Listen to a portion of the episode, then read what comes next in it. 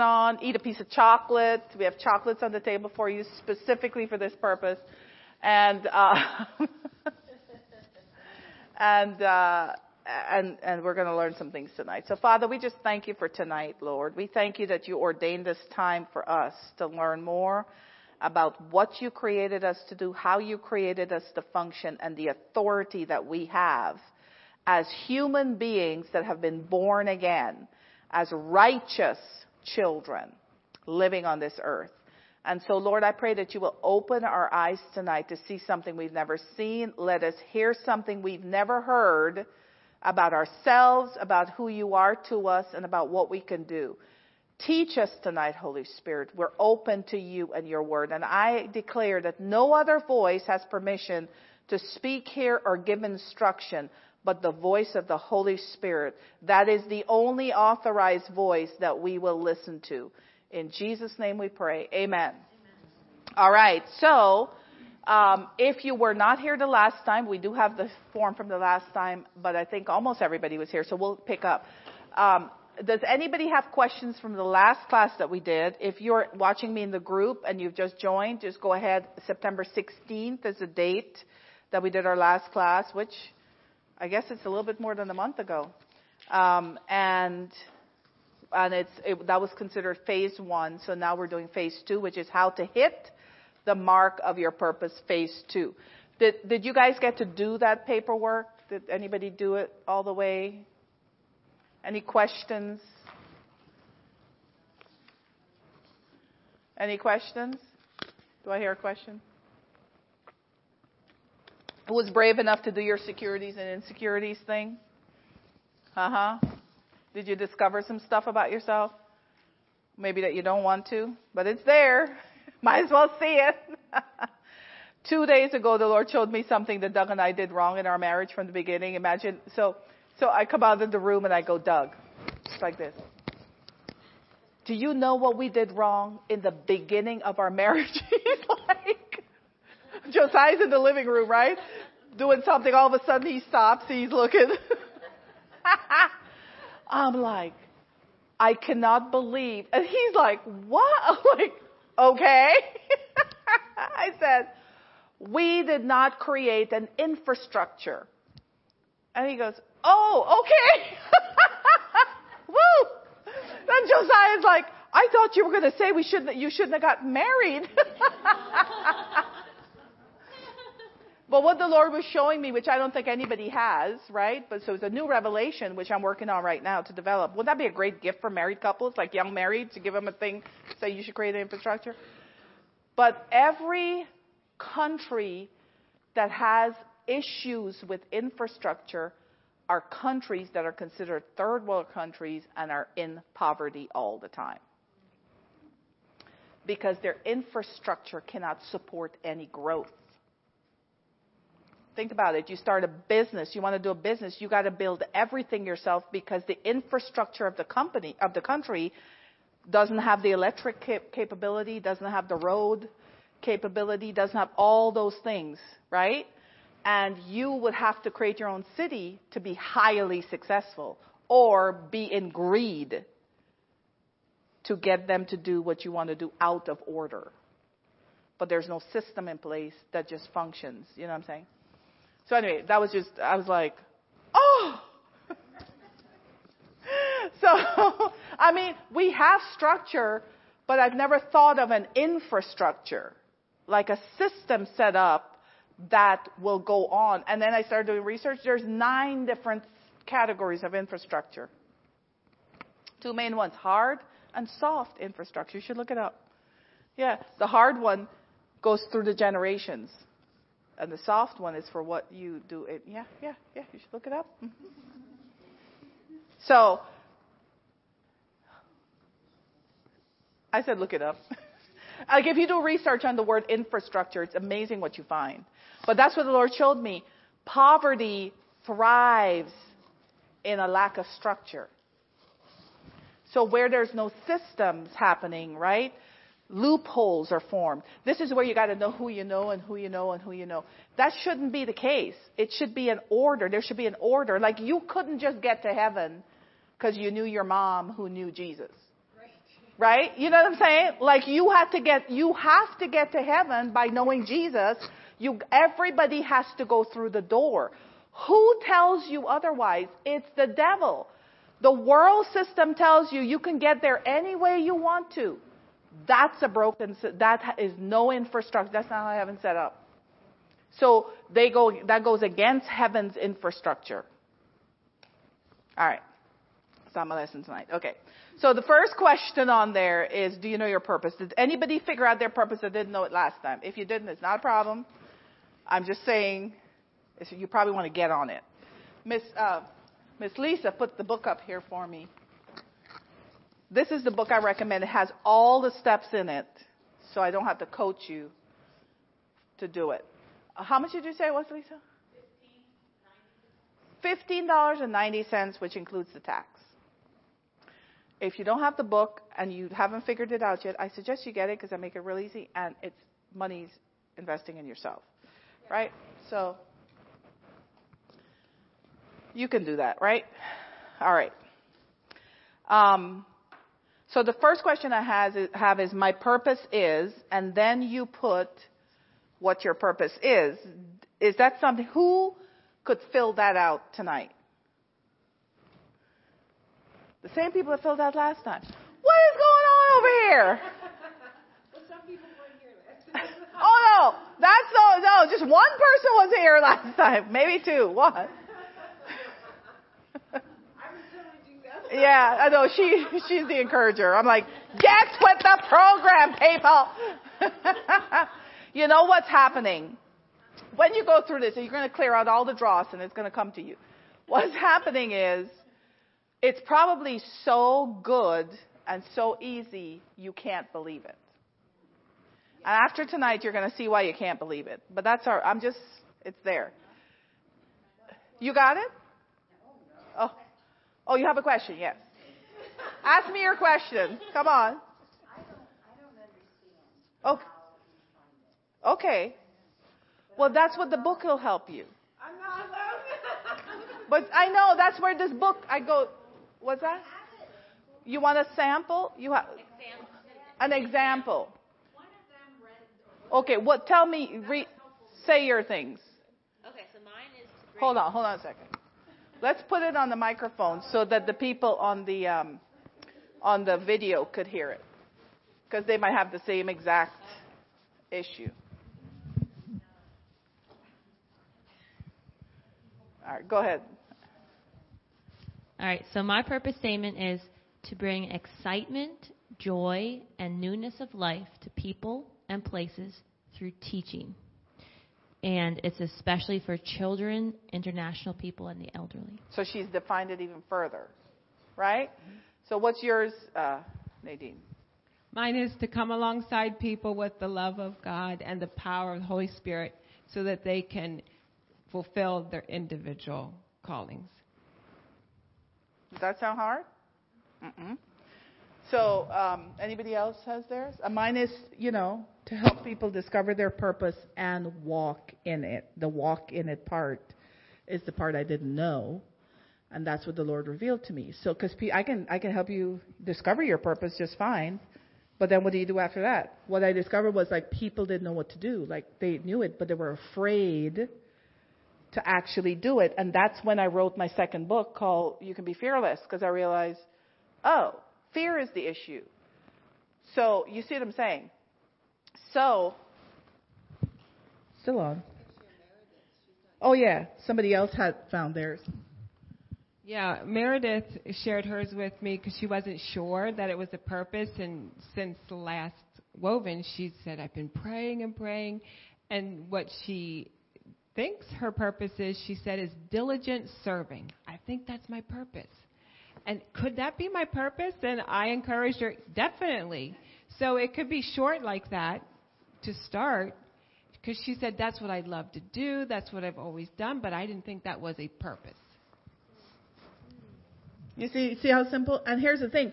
Couldn't somebody, everybody use a diligent server? Right? So your purpose is useful to the kingdom and to people it, it can be used by other people. Your purpose isn't for you to use, it's for other people to be served by it. So that will help clear it up for you. It's not for you to like, I am this. So what? If Jesus, uh, Jesus said, which he did say, I am the way, the truth, and the life, great. Right? No one comes to the Father but by me. Fantastic. But, but they realized what that meant when he left, right? Well, you don't have to die for people to know what your purpose meant, but my point is, Jesus' purpose was for us. It served all of us. And it keeps serving. Right? So your purpose, you were put on this earth with a plan in you to do something for mankind to serve God with. Lisa says yes. Right? Well, Melissa, you know yours. Here, you want to say it? Come, come say it in the mic so everybody can hear it uh, online. Come here, come here, say. and do you know yours, Lisa? All right. Let's let's say it. Well, I don't remember the exact phrasing, but I know it's about bringing um, freedom and fearlessness to all people, and so they can walk in the strength of the Lord. All right. And here, take it back to your mama, and then you can keep it, I guess, or bring it back in case we need it.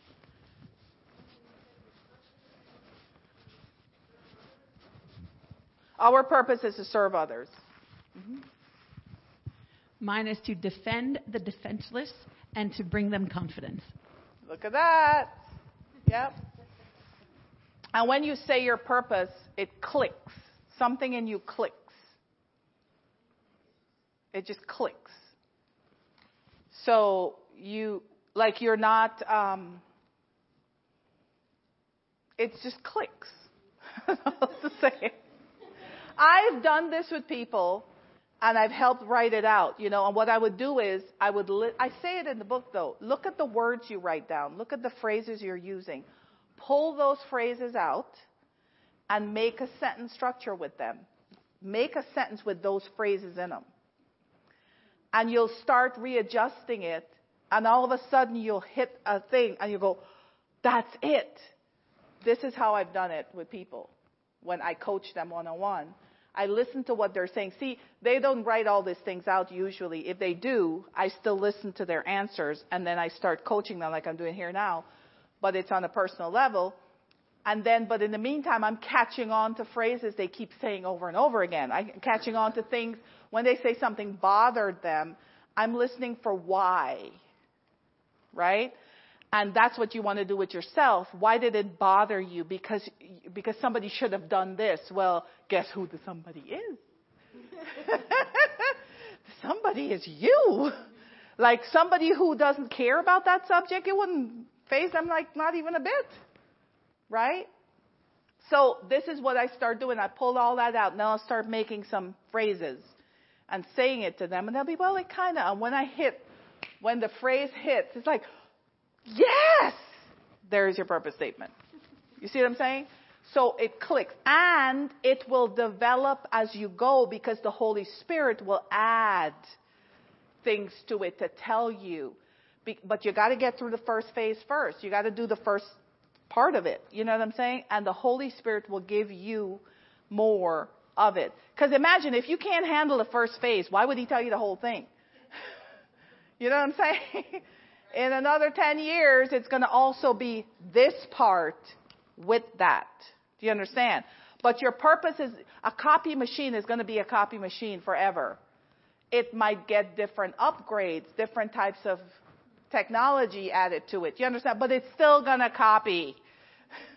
Even if you can do this and bring up a copy machine like this, you're still making copies, right? So that's the concept here. Okay? All right. So tonight, um, so so do it with that in mind. When you answer questions in the book, it's designed to pull. So answer the questions so that you can hear what you're saying. Somebody else can't answer the questions for you because you want to hear what your response is. If you have no response to some of the questions, what are you afraid of? You're holding something back. You're holding back your opinion on that thing. Why? Tonight might help you, right? All right. So, um, all right. Oh gosh, I'm so like way off. okay.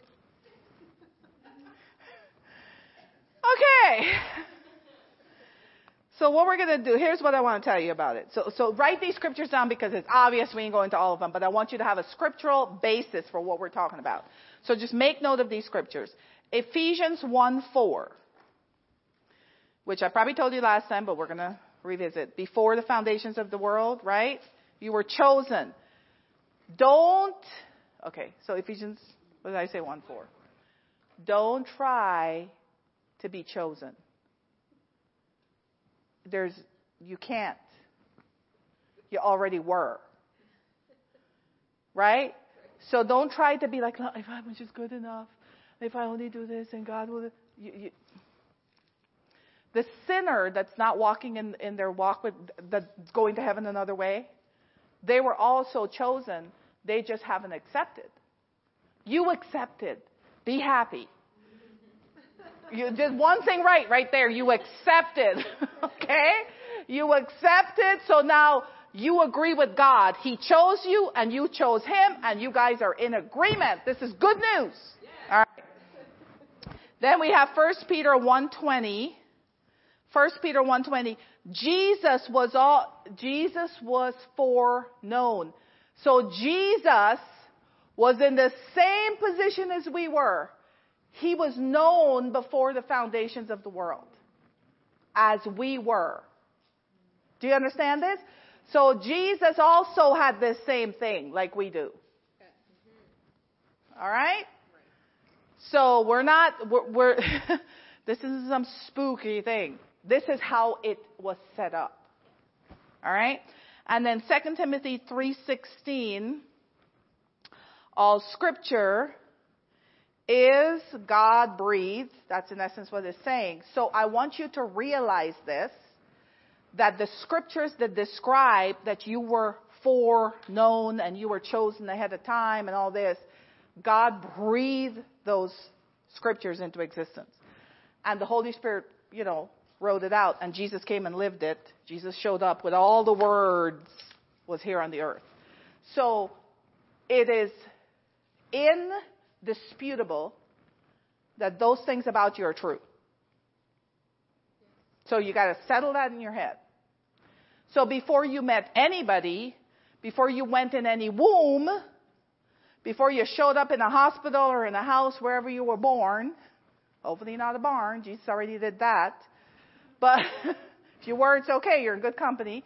The thing is, before all of that, who you are supposed to be was already verified as it should be this way. It was already checked off as good. Let's send this one when it's time. Okay? So anything you heard after that verification that does not agree with the verification, which is the Word of God, is a lie. No matter what position the person held, no matter who they were and how much success they had before they said whatever they said to you, all of it is a big fat lie. You have to know this. The other thing you have to know is no one on the planet Earth has been authorized to give a valuation of you.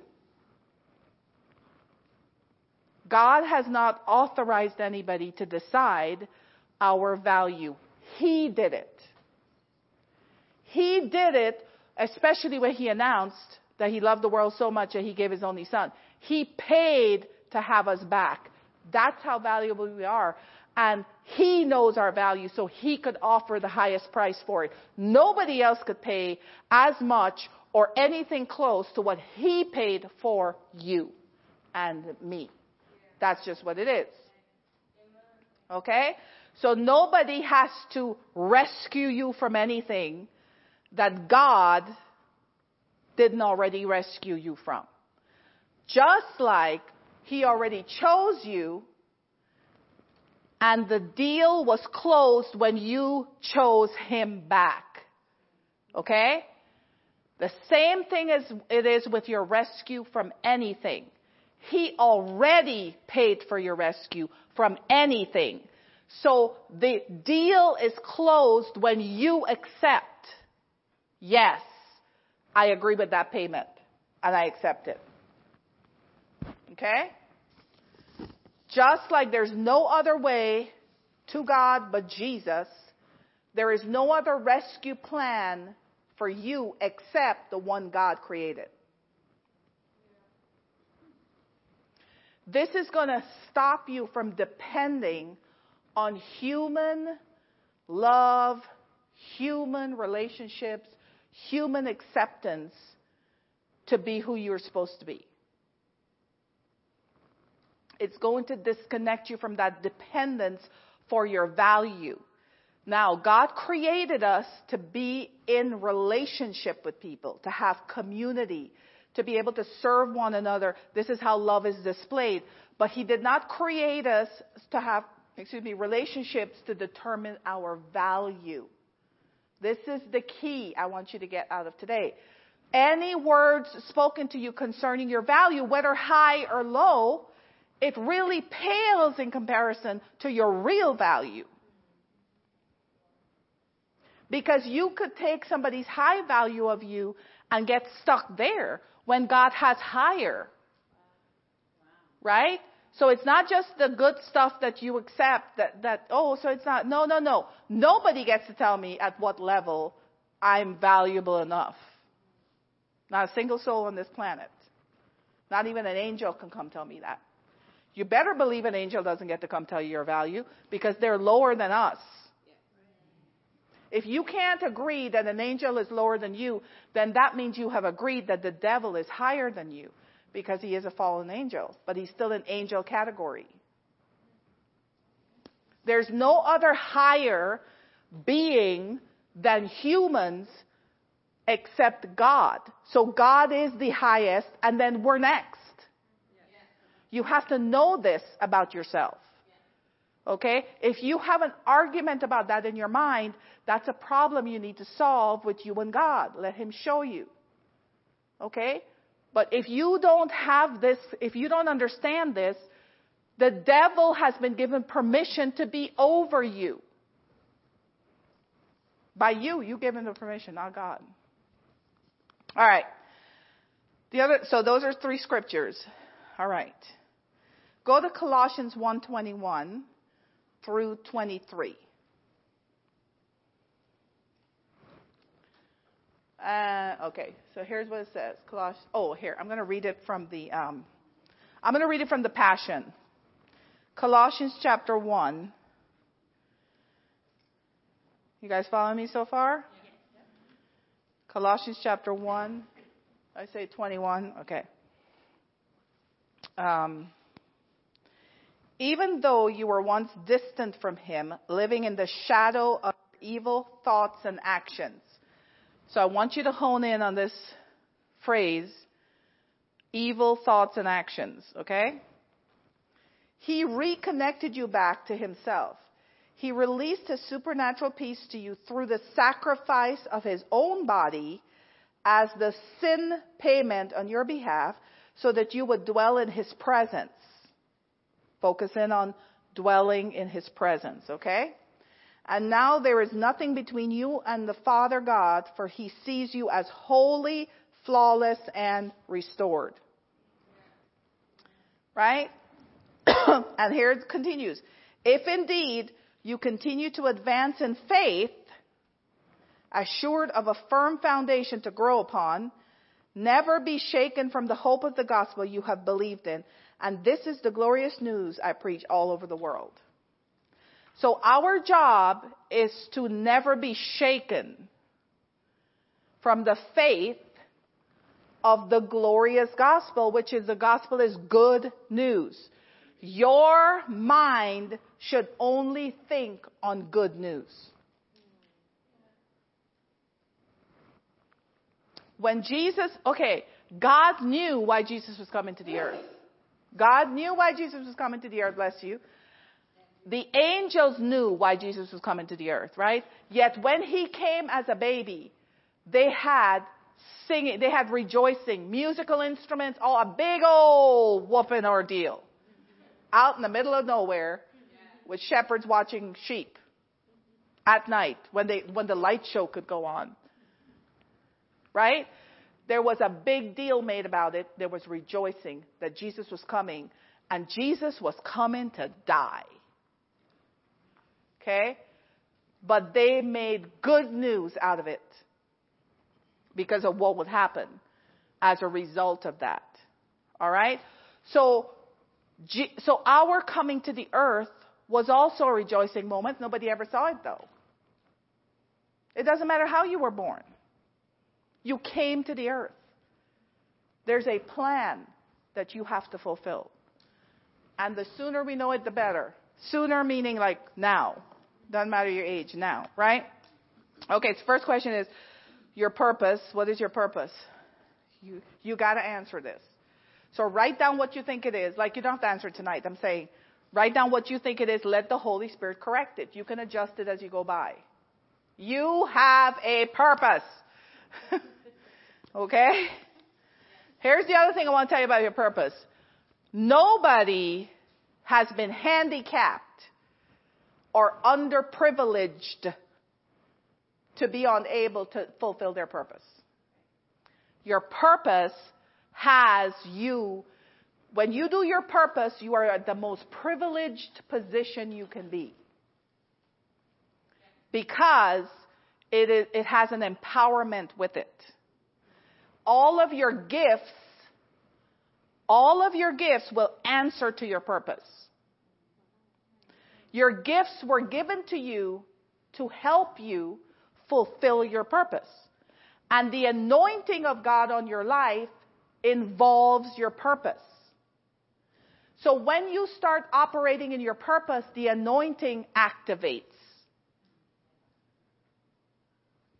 This is why when people go outside of their purpose and try to pull the anointing, they start doing witchcraft, really, because it, they weren't sanctioned for that.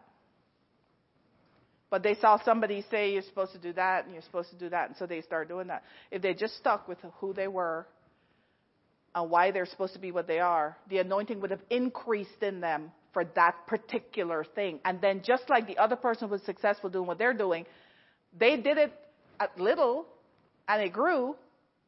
If you would be diligent and do yours, it will grow and you don't have to be jealous of somebody else's. Just do your thing. Keep doing it. So the anointing can grow and activate as you do it. Okay? So there cannot be any any excuse said that, well, I'm underprivileged and this is why, or I didn't grow up in a Christian home, or my parents were abusive, or they didn't know anything about God, or blah, blah, blah, blah, blah, blah. Your purpose is between you and God, and He will reveal it to you. Just ask. That's first thing. Second thing is don't fear it. And the reason we fear it is because of what people said to us. You could fear using a gift because of some people, somebody condemning it. I'm going to show you how to get rid of that at the end. But all those things could hijack, it could handicap your purpose, but your purpose itself was, did not come to you with a handicap. Neither did it come to you in a poverty box. Jesus came in a barn and he did what he was supposed to do. I mean, okay?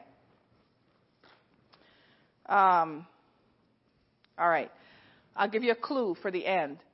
One of the secrets to walking in your purpose is to arrest the voices in your head. You have to make arrests. You have to arrest the voices in your head. Okay. So for question three, I'm confident when I walk in my purpose or I'm not, right? Put these scriptures down and then you could look at them and, and help to help you with this question. Matthew 8 5. Well, I'm going to have to explain it because you'd be like, what? Okay. Matthew 8 5. All right. The centurion, right? He was the guy that came to Jesus that wanted his servant to be healed. Remember? And Jesus, uh, so it's Matthew chapter 8 and verse 5, and then from there, on from there. Well, let's look at it. Matthew 8 5. All right. When Jesus returned to Capernaum, a Roman officer came and pleaded with him Lord, my young servant lies in bed paralyzed and in terrible pain. Jesus said, I will come and heal him. But the officer said, Lord, I am not worthy to have you come into my house, into my home. Just say the word from where you are, and my servant will be healed. I know this. Now, this is where I want you to pay attention, okay? I know this because I am under the authority of my superior officers and I have authority over my soldiers. I only need to say go and they go or come and they come. And if I say to my slaves, do this, they do, they do it. When Jesus heard this, he was amazed. Some translations say he marveled, right? Turning to those who were following him, he said, I tell you the truth. Now, Jesus is saying, I tell you the truth. So this is truth we're about to read. Not that any of it, the other stuff is lie. I haven't seen faith like this in all of Israel. Now, here's my question to you. This man, Jesus is saying, this man has faith that he's never seen before, right? Yet he didn't speak to his servant to be healed. He came to Jesus right? And he wanted Jesus to heal his servant. But he didn't want Jesus to physically come because he understood authority. He knew how authority worked. And his knowledge of authority caused Jesus to marvel at the level of his faith. So faith is connected to your knowledge of authority. So, my question to you that you have to answer for yourself when I'm asking about your confidence level in your purpose, if you're not confident in your position of your purpose, you are not walking in authority concerning it. Therefore, your faith about your purpose is pretty weak because you don't have any authority when you speak about it. Do you see? So, if you would, this is why I say you got to know your purpose and develop it with the word. Put the word with it. There has to be word to back up your purpose. There's scripture in the Bible that speak to your purpose. Okay? and you stand firm in it with authority. When you say go, it has to go. When you say come, it has to come. It has to obey you like a servant would. Jesus marveled that this man understood authority, and he equated that understanding with great faith. Yet this man was coming, some translation says he was begging Jesus to heal his servant. Jesus didn't consider any of those actions low faith him begging, him asking. The high faith was in his understanding of the authority of Jesus, of the authority of the word. That it could just be spoken from here and have an effect there. You see? You develop your purpose to the point where you can speak it here and it can have an effect there. Okay? If you see yourself as a victim, you can't even speak here and have an authority here. right? Because somebody told you I could. They just keep saying I can't do it. So I guess I can't.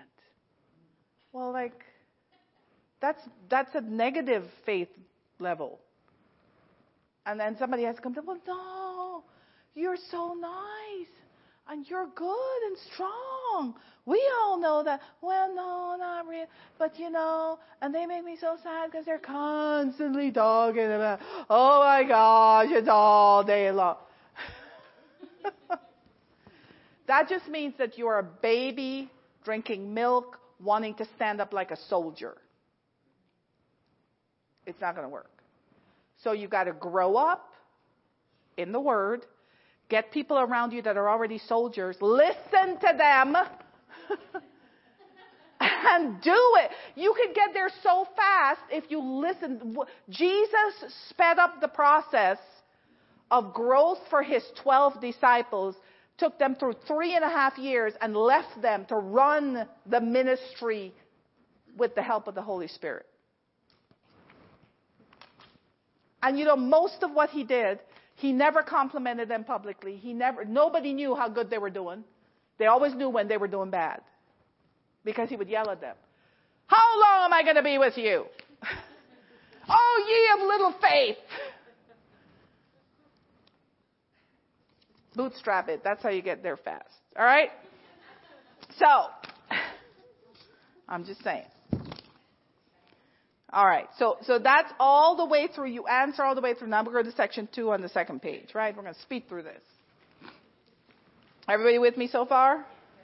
All right. Now, your mindset on your purpose and design. This is what I really want to focus on tonight. You'd never know that from everything else I just said. Uh, the first question is, when you think of life, do you feel as if you have a good plan to work with, or are you just winging it? So you got to answer the question. What what do you have currently? Even if you think everything's going great, do you have a plan? Okay? Let me give you scripture so you can go check out and see why it's important to have a plan. Proverbs 21:5. Um, the different. Let's look at that. Proverbs 21:5. Oh wow, they just have it up there when I say it. Good job. You guys are awesome. Good planning and hard work lead to prosperity, but hasty shortcuts lead to poverty. So if you don't have a plan, you're in the second group. So you may not be in poverty now, but that's where it's heading because you got no plan. Now, Here's the thing. If your mindset, we're going to get to this at the end, but I'm just going to give you a little tease up front here. If you have problems, if you have words in you and attitudes in you against prosperity, you automatically have set yourself up with a plan that leads to poverty. Because you have decided against prosperity. Okay? So in you is a um, a checkpoint that says you can't go past this because we don't allow that here inside this body. We don't allow you to go past this. That's too much. Back it up. So you'll be like this. Now here's the thing about life. When you are like this, you become frustrated, frustrated, frustrated, frustrated. You have to go to the doctor, get a pill so you're not depressed. Then your body starts to ache. Frustrated, frustrated, frustrated. Yeah. We weren't designed to settle at any level, ever, ever, ever. We were designed to go from glory to glory. That's it. Glory to glory, repeat. Rinse, wash, repeat. Glory to glory, glory to glory. Okay? So you decide that for yourself. Then the next verse is Proverbs 16:3 to 9. And that tells us about what type of commitment we are supposed to make. Commit your actions to the Lord and your plans will succeed. So, and when you make a plan, if your action is contrary to what could be committed to the Lord. In other words, you know when they're building a building, you have to submit a building plan, right? And then there's somebody that say you're up to code, you're not up to code, blah, blah, blah. So if your plan is not up to code, you submit it and God says, no, that's not my way. And you decide to still do the actions of the plans you wrote.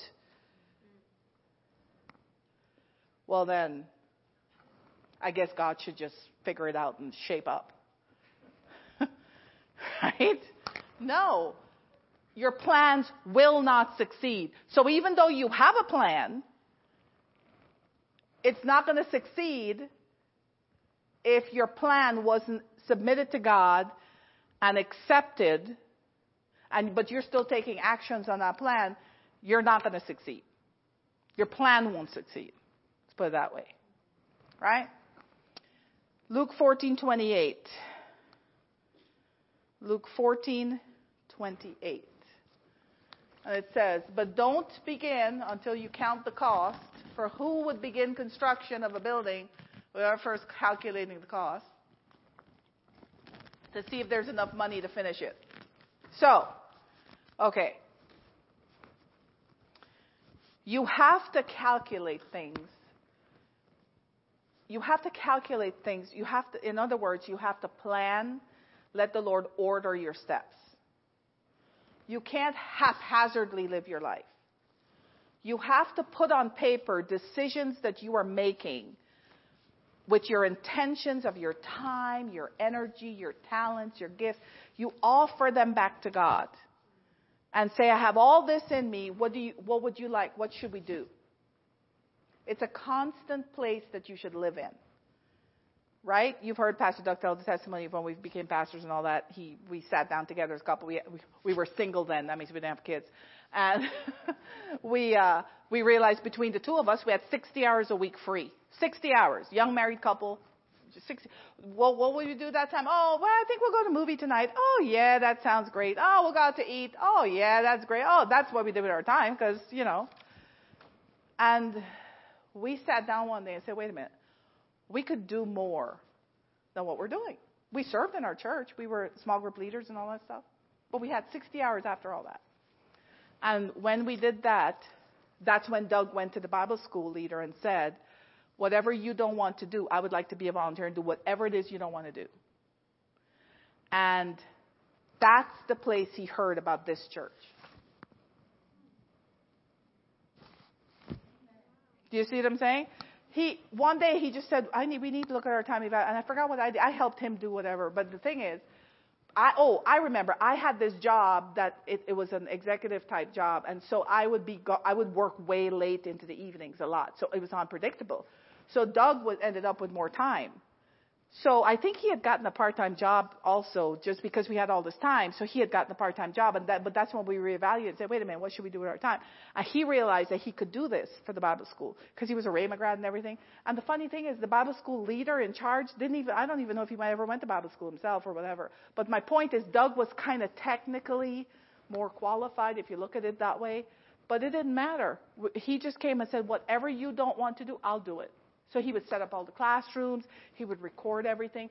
And, and, then one day, while they were there, a teacher called off. They couldn't make it, something emergency, and he asked Doug if he could please teach that class that day. Doug did. Then after he heard Doug teach, then he gave Doug his own class to teach. Right? Then after that, the Bible school was coming to the end, and they wanted to decide what to do, so they formed a, a board committee to make that decision. And in that committee meeting, they were discussing the issue they have where they can't find pastors, excuse me, for churches that don't have pastors, and their students should be trained to be able to pick these up.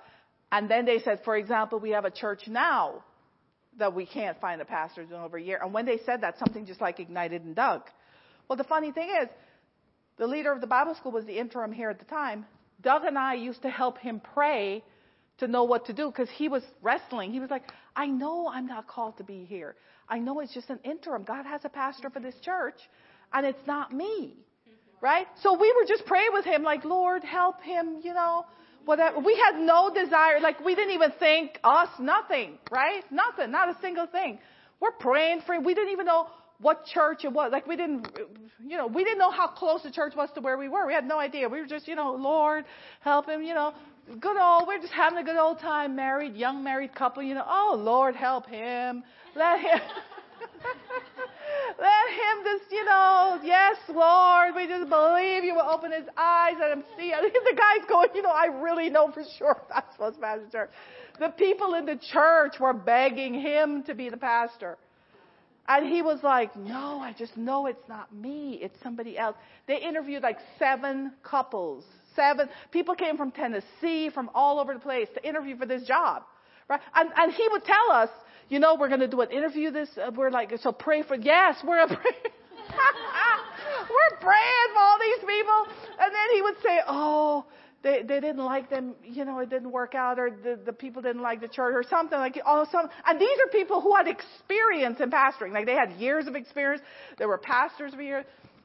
And uh, so we're in there with him, like, come on, we know God's a big church. We're like all praying, you know. And then when Doug was in this meeting, is when that just ignited in him. Well, the thing is, he didn't realize it was that church they were talking about that we had been praying. You know, like we still didn't put it together. so so Doug just said, which Pastor Doug does not like uh, put himself out there, like you know, you know, he was even shyer than he is now. If you want to say that, but so he says, well, what do you have to do to put your name in? And they were like, well, you just have to submit a resume and any letter and recommendation, whatever, and I'll take the package and we'll look it over and you know, cause, because that committee was overseeing the church at the time, you know, trying to get a preacher in every week because this guy was tired of like being interim. Like, I'm done, you know, like it's been three months, I'm done. Because they had already been not had a pastor for a year here, right? So the next day, Doug handed in. I've never seen Pastor Doug work so fast on anything ever. Like this was the this was the thing of all times because he was moving so fast. he was moving faster than I would move, which I'm the fast mover, right? So I'm like, this has to be God. I'm thinking to myself, like, this has got to be God because there's no way. I've never seen Doug move this fast ever. So, so because we were traveling ministers, right? We were, we were traveling ministers. This is the other thing.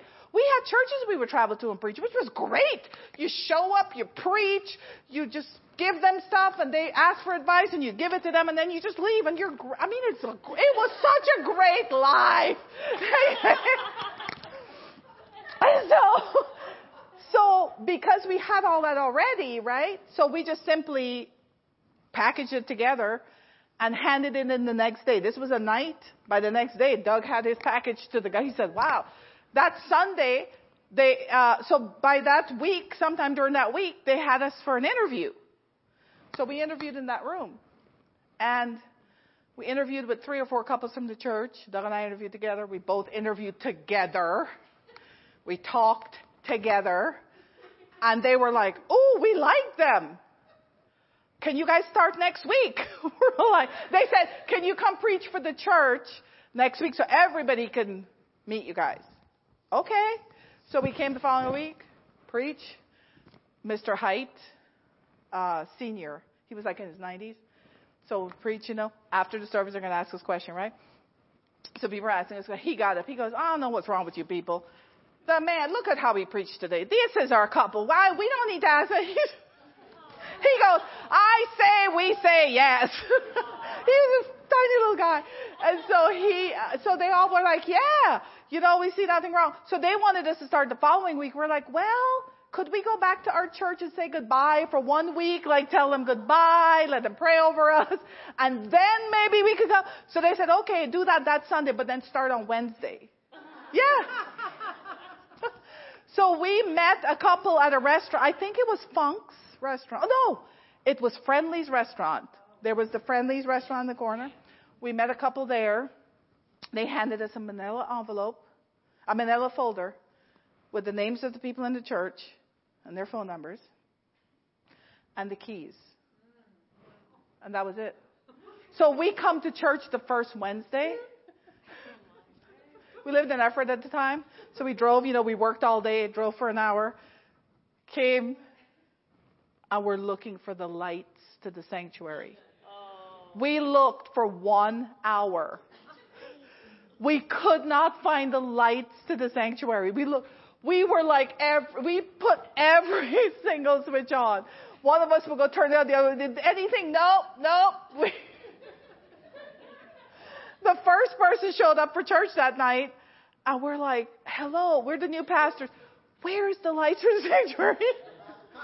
it's behind the door in the kids' room, just in case you want to know.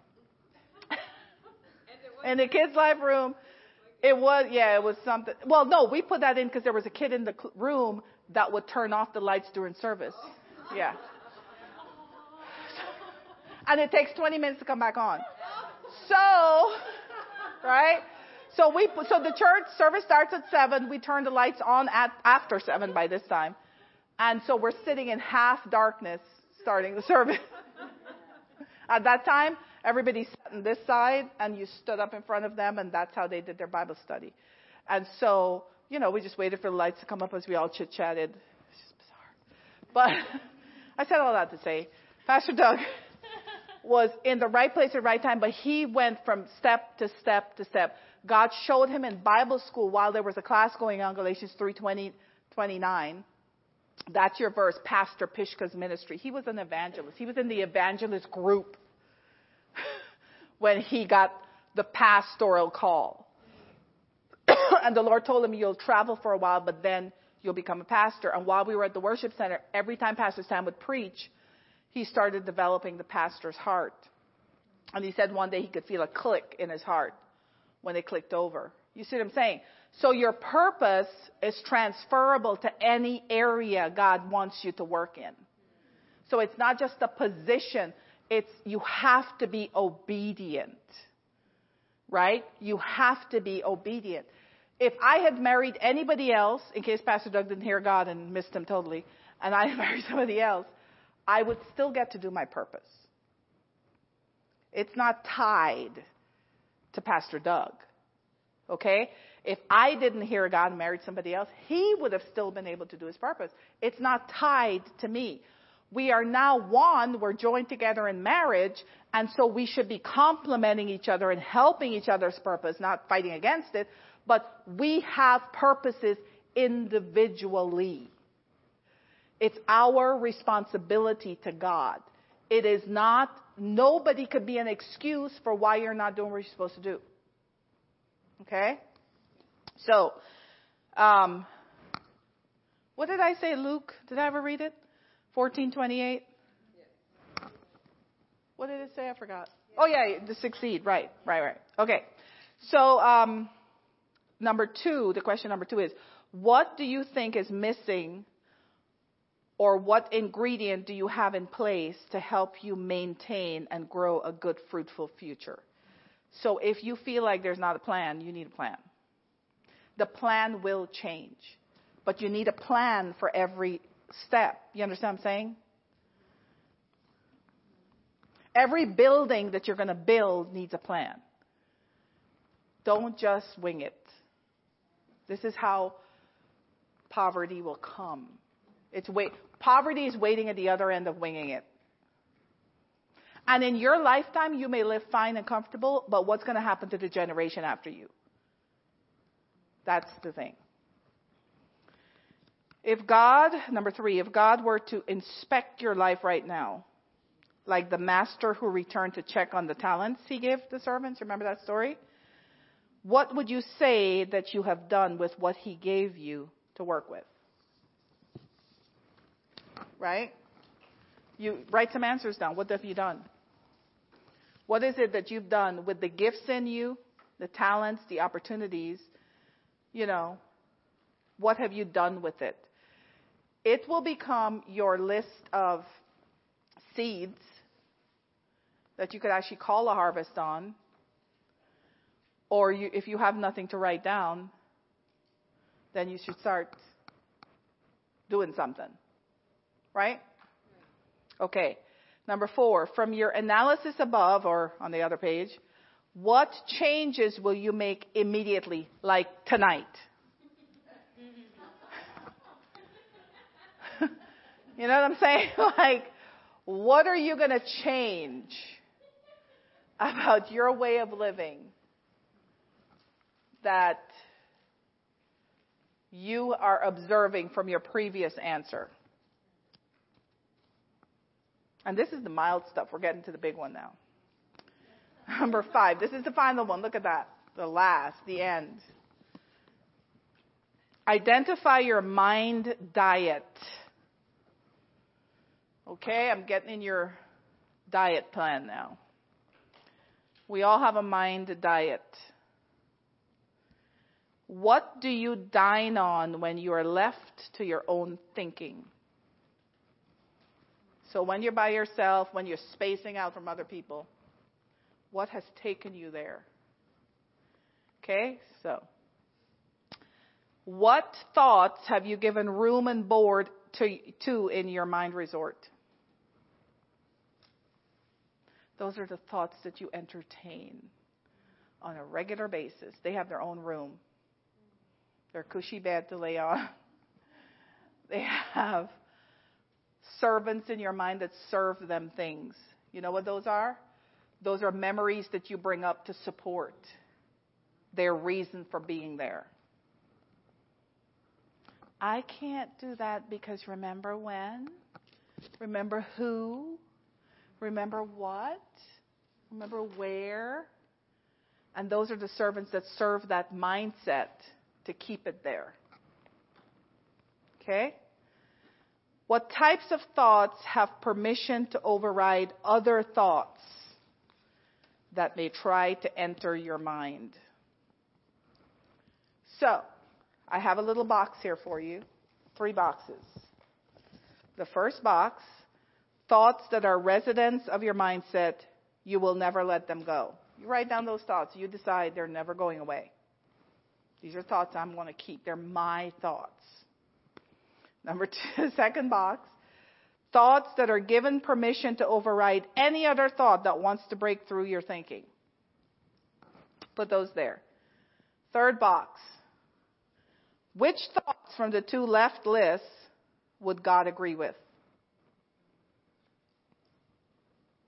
Okay? So the thoughts in those boxes don't all have to be negative. They could be the ones that you've decided it's never going away. Like, for example, there is no other way to God but Jesus. That's not going anywhere. That thought's in the middle section there. It overrides every other thought about that subject. Right? Yeah, I was just asking for examples because I'm not sure I understand the difference between the two. Right. So the the first column, thoughts that are residents of your mindset, you will never let them go. It means, well, that's actually the thought about Jesus would be the thing. It means that nobody is going to tell you anything different. You have made this decision and that's what it is. Okay? Put it down. Don't cover for it. Expose it. Good or bad. If you cover for it and it's a good thought, that means you're embarrassed about it. If you cover for it and it's a bad thought, you're guilty about it. Are these thoughts only for our purpose or any thought? Any thought. The second one, thoughts that are given permission to override any other thoughts who want to break your thinking. So what that is is there are certain mindsets that you have, no matter how many people you heard talk about a specific subject, you refuse to change. So these are a little bit step higher. Okay? Because we don't do it like that. It's just never going to happen. Ever. Okay? So I would transfer the Jesus thing to that category too, and I would also say like the Holy Spirit is real, and I always need Him. That nobody's gonna ever tell me that that's not true. So nothing anybody says will ever override that. Right? Another thought I have in that category is I know my purpose and nobody is going to override that and tell me otherwise. That's what you want to be there. I couldn't say that years ago. I could say it now. You understand? That those are the thoughts you want to be in those columns. But you got to be true to yourself and you've got to be able to put it on paper. Okay? And the real test of whether those thoughts belong in you or not is in the right column. If what you, so you transfer everything to the right column that God would agree with, and the only the only qualification for them to be in this column is if you can find scriptures to agree with you. If you can't find, so that the scripture would be the precedent set, okay? So if you had to go to court to defend your belief system, you could bring up a case that says this case is in the Bible, this type of situation is in the Bible, and there is precedent that God would agree with this decision. I had to do that for when I was coaching Nadine. Because everything in me had already said, whatever you do, you don't ever offer divorce. Right? That's not in the Bible. That is not in the Bible. That's not God's word. I had to I had to study and re- I had to read and find out and change that. Well, it was being changed. It was off all of us every day. Holy Spirit was taking out another layer, taking out. I remember this today. I was remembering this because I guess I was writing this, and I would say something to Nadine, and she would say, "But he's my husband," ever so kindly, and I was like, "Oh my gosh." I don't even think I talk that way about Pastor Doug. he doesn't treat me badly at all. you know, but see, in her mindset, because somebody is your husband, you cannot do these things. But there's nowhere in the Bible where that's accurate because Abigail did that to Nabal. Right? And Sapphira had a chance to do it with Ananias, and she didn't. So she got his response. That she got the same results he did. Right? So God showed me the, I never looked at those stories before ever in that light, ever. But because this was the subject I was dealing with, and I needed to change my mindset on it, he had to show it to me to change my mindset. And I switch it real fast. But again, as you're switching your mindset, remember you're removing something that's been a resident for a long time. And they like to put their claws in and leave residue. So they'll send people to question it. This is why I'm saying, whatever you put over here, make sure you got scripture precedent to back it up. This is how you get things done quicker and with more confidence. Because you know that God is right. So you don't have to be concerned that you're making a bad decision here. Right? And this is how you do it. This is how you make these decisions. Now, if you might have happened to make some of these decisions, but you didn't quite know how it got, you just thank God it got out. It's good to go back and get these things settled in your mind. Otherwise, the devil will come back later to tell you what you did was wrong and put you back in that funk. And that's how people get depressed again. They get all this blah, blah, blah, blah, blah. This is how Nadine came out of it, and they were shocked. You know what I'm saying? Like we were going through layer by layer. It was such a process. I was the two the two training elements I developed working with you was the um, purpose of your mind, which is in that book, and then the purpose no the purpose of you, uh, purpose interview, which is in that book, and then the purpose of the mind, which was the second phase of eight lessons. So Nadine went through 16 phases with me of coaching plus a professional, um, what do you call them? Counselor, therapist, yeah, that we did at the end, which is, was a leading of the Holy Spirit. That was, and they knew all the legal things that needed to occur. But she went through 16 phases of that was being written the night before I had to meet with her. The Holy Spirit wouldn't give it to me before.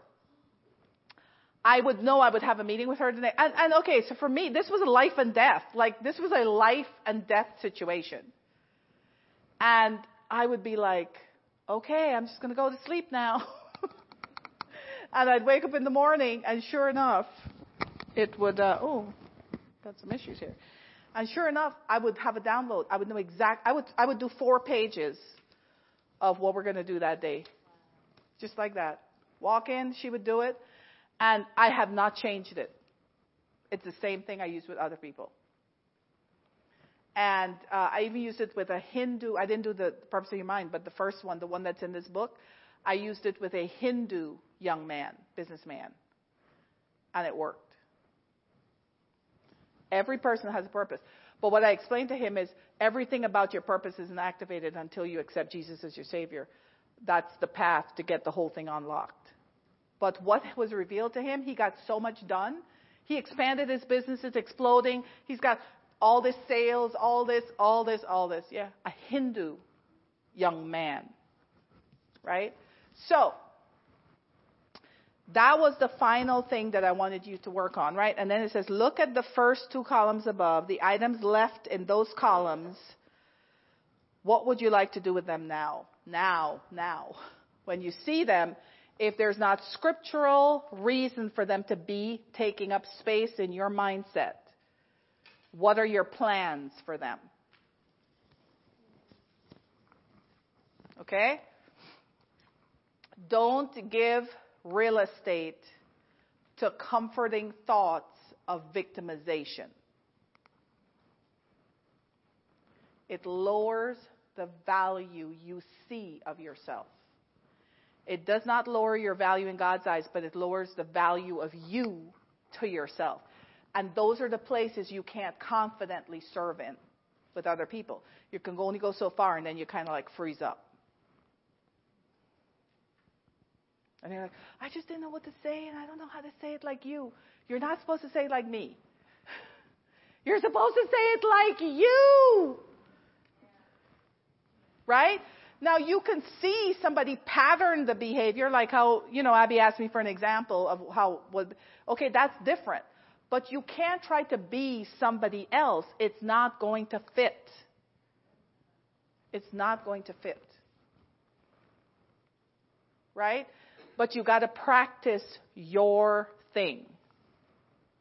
If you don't practice it, you can't, how are you gonna use it? Right? Practice it with yourself. When I first discovered my purpose, I was like, "There's a joke." Like seriously, so my purpose is to help people find their purpose. How easy? Like, yeah. My purpose is to help you find your purpose. Like, how cool is that? Wow, listen to me. I was just like laughing about the whole thing. I'm like, seriously? Like, I'm like, Fiona, you gotta be dreaming. Like, what? Like, who was talking to you? like, this is the conversations I had with myself. Like, I'm just like, yeah, right. That's like, I'm an entrepreneur to help other entrepreneurs. Oh, really? you know it was one of those, and I'm like, yeah, uh-uh. And then God sent me people to do exactly that, and I went, oh, everything is coming out to this. Well, I guess that is my purpose. right? And then he showed me and to walk in it. So it's not okay to just point, oh, yep, there's what you're supposed to do. Good, have a good time. it's to help people walk in it. And that's when he gave me the fearless message, realizing that a lot of it was fear. Of, and it was my problem too. Right? So, here's a couple things. Well, we're going to go home. I want you to consider, okay? I did not look at my notes at all, frankly. I was just looking at the paper. I have a whole couple pages up. I'm not going to tell you everything tonight. But here's the thing I want you to find out whose voices speak the words that are left on the paper that the Bible doesn't speak. There is a person attached to the thought it will be it would sound like that voice like that person's voice. Whose voice is attached to the thoughts that are left in the columns that you can't find scripture to back up. To the thoughts that are in those columns. You know the leftover thoughts that god didn't say? You put a name to those voices. All right. Whose voice is attached. So let's say, here's the thought that's left. I'm such a loser. Is it 1 0? Yeah. Okay, yeah. Right. I'm such a loser. I'm such a loser, right?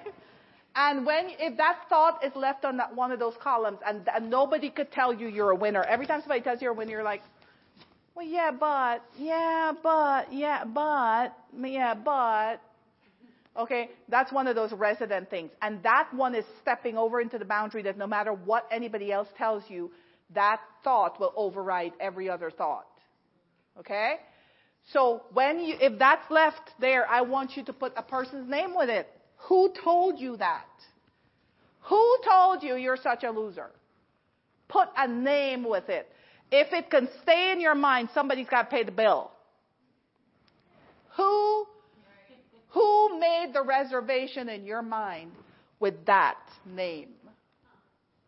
Put their name to it.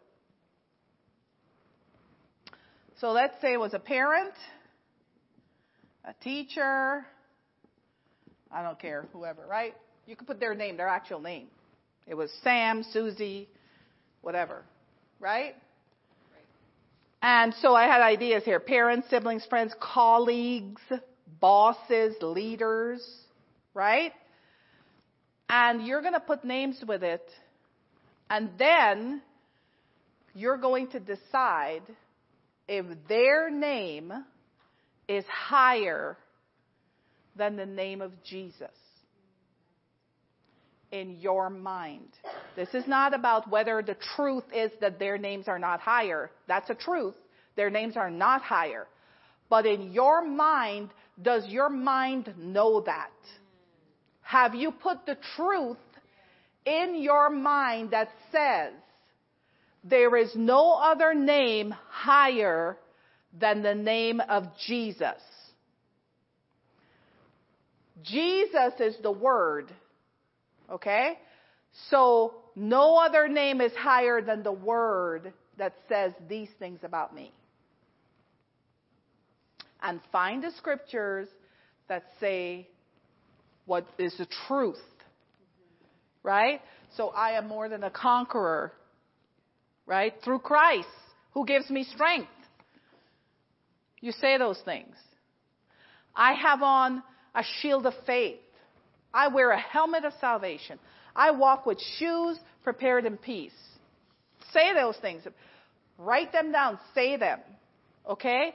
And tell every thought that has its name attached to somebody else, go through and say, I command this thought to go, and I speak the name of Jesus that is higher over it. It has to go.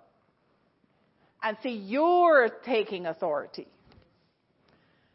which Jesus is marveled at for the centurion.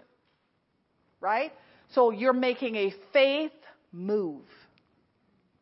If you're dealing with sickness and in your mind you're constantly thinking, oh, this is coming back, whatever, put the name that told you that that is your sickness. Put it there.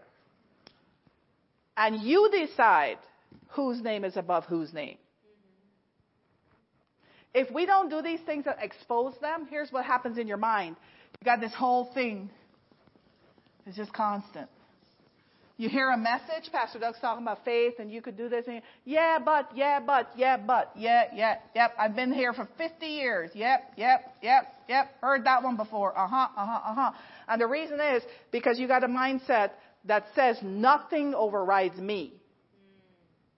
And that mindset doesn't have a scripture to back itself up. It has the words of people. People's voices are backing it up.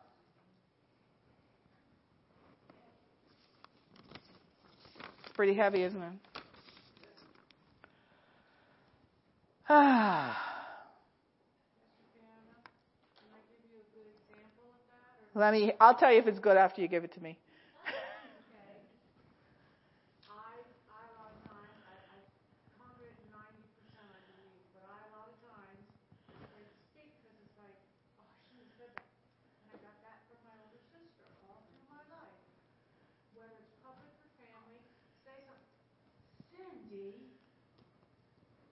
So that you feel stupid. So then you don't want to. So, right, because in case it's wrong. Yeah, in case it's wrong. A lot of people have that. So here's the question Where did they get their idea from? They have a brain, they have a mouth, they can talk, they're human. How come they can say what idea they have, but I can't? Right? So that's a good way to make that logical, right? And you you're gonna okay so here's what the holy spirit will do for you. So i'm i'm serious. Like take that form that i have. I have a mini version. Take a notebook. Make a big version. You probably you know. We have uh how many thousand thoughts we can do a second? Dr caroline leaf tells about that. I forgot. It's like thousands of thoughts a second that goes through our mind. One thing i want to point out the two columns that you're going to write down they're not just in your mind okay they're in your heart. So as a man thinks in his heart, so is he. That's why you can pull them up because they've been living there. Out of the abundance of the heart, the mouth will speak. So when the subject matter shows up, no matter how long it's been since you heard the subject, that resident person that's been living lavishly off your thought life will speak up and put a stop to any new information that could potentially evict them. Right? And it comes with a lot of but, but, but, but. Put a name to all the buts. The buts have a name. Name the buts. And they're gonna be big butt and small butt. It's gonna be Susie butt and Sally butt. I had to overcome that with uh, singing. Yep because one person said something to me one time. And it made me think I couldn't sing. So I wouldn't sing for years. And then I got a prophecy over my life in college. The guy was saying, You're going to lead worship and free people from bondage, like Miriam played the tambourine when they were being freed from Egypt. I was just on the floor going, I think he's talking about somebody else. And then my friends were telling me he was talking that over you. And that's when I was raising my hands. My eyes were closed. I couldn't move from the floor. I was stuck to the floor. I would raise my hands. And all these people around me would start singing in tongues, you know, and all this and all this. And I, I was just doing that. I didn't know. I thought, I didn't know what was going on because my eyes were closed. I couldn't open my eyes. And here, every, and then I put my arms down because I get tired. and They'd stop singing and everything else. And so somebody said to me, do you know what was going on when you were on the floor? I said, no, I just, a lot of people were singing. Like, wow. They were all singing in tongues to my right and left in sync like all the different types of um, uh, parts of, of song of music, you know, like the alto and the tenor and all that stuff. And here they all had their eyes closed, right? I was in the middle, and every time I would lift my hands, they would all start singing in the spirit. They couldn't see me. And when I put my hands down, they'd stop. And then I'd lift my, I had no idea they were connected. My friends were watching this in shock because they were like, oh my gosh, it's every time Fiona moves her hand. This, like, this is what I was doing, and they were all doing it in sync, like in all the parts. And, and I had never sang. I wouldn't sing. And um, then when that happened, when I realized I had a prophecy, I thought, well, I should do something. I was learning all about this Word of Faith stuff. So I bought a, a soundtrack and I w- we would go on invasions, and I would sing a song cause, because I knew how to sing that song, right? And I would sing that song at every invasion, right? And so after a time, the team was like, Fiona, don't you know other songs? because they had to hear the same song every single time. But the thing was, I was, because people liked it, and so I felt comfortable. Well, I could sing that song. I still didn't think I could sing. But I was thinking, I could sing that song, so why should I sing another song? You know, like in my mind, like I could pull that one off. And so I was gingerly stepping into, and that, was, that wasn't leading worship. I was singing a special. I, I wouldn't dare go up there and like take the mic to lead the worship. Like, oh my gosh, no. And the funny thing is, I grew up. I would spontaneously go up and lead worship because in Guyana you just show up and everybody follows you, right? You just sing and they start playing something. I had to do that being a preacher's kid. Like, because we would have a, my dad would say, Fiona, come up and sing. So I'd sing. And we just start singing. Right? Or you'd sing, the music is going, and then blackout. So you just keep singing. and I had the tambourine I used to play, so I knew how to keep pretty good beats. So I'd play the tambourine and sing. Yep. And, uh, but that one time when I heard that, it stopped everything, and I stopped singing. And then when I had to hear that I would lead people out of, I was thinking to myself, my God, those people are going to be in bondage for a long time. like, I don't sing. I was just like, oh my God. I don't sing. You know, like that was in my head, you can't sing. Your sister has the singing voice. You don't have the singing voice. One person, one time. Right? So then when we came here, you know, even when I would sing, it was still like because I'm the pastor's wife, I have to fill in. Like it still was. Not, I never, uh, I never took it as a call, as a mandate, nothing. I was just like doing it, and so so the enemy could attack me easily in that position, and he did a lot. And I was always intimidated. I told somebody one time, the most intimidating I do, thing I do in ministry is, is lead worship. And they're like, really? I said, uh huh. And every time I would do worship, every person we had, you know, helping and stuff, they would always question my ability, question things, and I would be like, I would never oppose it because in my mind, yeah, you're right. the fact that I'm pulling it off is a miracle in itself. But then it wasn't until recently that I solved all that. As I started developing and growing and understand purpose and understand things, and I remember that prophecy, I went, oh, wait a minute. I need to get a clue here. So that's when I started taking charge of being the worship leader, right? Not just somebody filling in. And that is just a gift. I never got to learn music. I never got to do all those things because I didn't have the opportunity. But, but God will still hold me accountable for being a worship leader. Right? So that's part of the assignment I have. It's not my purpose, but it's part of my assignment. Do you see how those things work together? So my per so when I sing, because my purpose is to help people discover their purpose. When I sing, the bondage people are in to not be anything else should be broken off of them. When I sing. So that's the assignment to do my purpose. So you can do different things in your life, and when you're doing it, it's different when you do it than when somebody else does it. Because you're doing it with your purpose, they're doing it with their purpose. So the anointings for those purposes are, is what is coming out to serve the people. You see what I'm saying?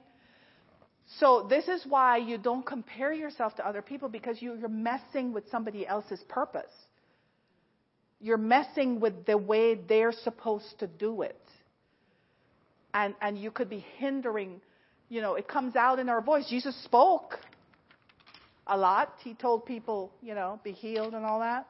Right? Okay, I have one other thing. The voices you're going to find out are most likely going to be dear people to your life.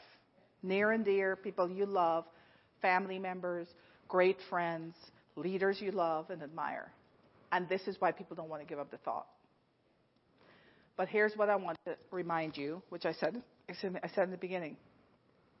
Nobody has been given the authority or the authorization by God to give you value or to evaluate you. So they might be doing what they what was done to them. Right? And they might be saying things out of fear, like they're telling you you can't do this so you don't embarrass yourself. Or they're afraid if you step out and do it, like you're going to fail, and then they're going to have to help you get by, and they don't want to see you hurt. Right? So what you do is you do not disconnect the person from your life unless they're abusive, disconnect them. But if they're not, and, and it's still a loved one, you disconnect their words from being your voice right? Because what's happened there, they're invading your mind. Now, if it's a good thought, then you agree with it, and now you have confirmation in your mind, two or three witnesses is confirming this about you, that's fine. But if it's an opposing thought, you have to tell it no. I don't, I love you, person, but I don't agree with this. So the thing that you owe those people is love. But you don't owe them to live in the valuation they have put on you. Do you see the difference there? So this is how you can separate them. This is how you can easily get rid of the thought without disrespecting the person. Because I think this is what happens. You're afraid to disrespect the person by getting rid of that thought, but the thought and that person was motivated by another spirit. It was not motivated by the Spirit of God. If it was, there would be scripture to agree with it. Right? So until they figure it out or whatever, you need to do what you've got to do. You don't curse them, you don't you apply the law of love to your relationship with them. And you do not seek revenge. There's nothing to have revenge about here. Jesus paid for everything. So there's not like you're paying out of your pocket to take care of this business. You're using Jesus' blood and his name. Right? So you don't have to do no revenge work or nothing. You're simply rejecting it, applying the blood of Jesus and the name of Jesus that's above it, and you're releasing them from that part of your life in your mind. You understand? well, we've gone past, way past our time. But anybody have questions? Did this help you? This is a lot. You're gonna have to watch a video again. Thank God we have videos. Um, and put your questions in the thing for me. And one of the things I had in here for you to do is a purpose diet. That just simply means develop scriptures that you have that will build your confidence in your purpose. So once you discover your purpose, start looking up scriptures about that subject. Start looking at people in the Bible who did the same thing or close to it. Start building an arsenal of evidence for your purpose. Because faith comes by hearing, hearing the Word of God. So you're building your faith in that purpose. Right? So now I'm comfortable leading worship and I don't, it's not, I don't have to defend it anymore. It's just what it is. This is my worship. Deal with it. Right? Because I know the intention because the Lord reminded me of what that was about.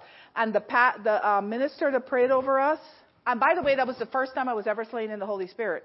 It was a big, long thing. Um, that was one of my teachers in college. He was one of our teachers in college.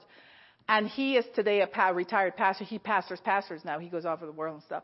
But, uh, but he had just come back from the, um, the Toronto revival when it just started, when it was hot and heavy. And man, all he did was ask Doug if he could testify in our, in our group, our, our group that we had on campus. And he, and this was at the end of the meeting. He wanted to just come testify.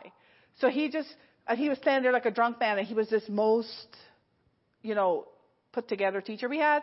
But his eyes were like bloodshot. His hair was like disheveled. I think his shirt was like crinkly. Like he just didn't look like himself. He looked like a drunk man. And we're like, and he was like, well, well, you know, I went and things were happening. And, and at that time, people hadn't seen some of the stuff that were happening. You know, like all these things were happening, right? So he says to Doug, well, do you mind if I just pray for anybody that wants to be prayed for? You know, so Doug's like, sure. So the, every, all, we had like a hundred and some of us in the room. But you start coming down, and the place just went nuts. Like, we had never seen anything like it. Like, we were all like, oh my God. People were dancing without music, but they were all dancing in sync with each other. It was just like the most bizarre thing you've ever seen. Like, oh my God. And then when it was my turn, that's Pastor Doug said I had my business suit on and everything else, and I got slain in the spirit, could not, they had to go tell my, uh, the, the school, the, I was the RA, I was supposed to check everybody in for curfew. I was outside of curfew. They had to go tell her, we can't get Fiona off the floor. We don't know what to do. Well, you need to get her here because, you know, that was the law, the law, the law.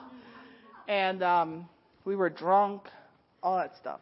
But that's where those things were deposited in 1994. In 1994. It's 2022. When uh, it was earlier than this year that I got a clue.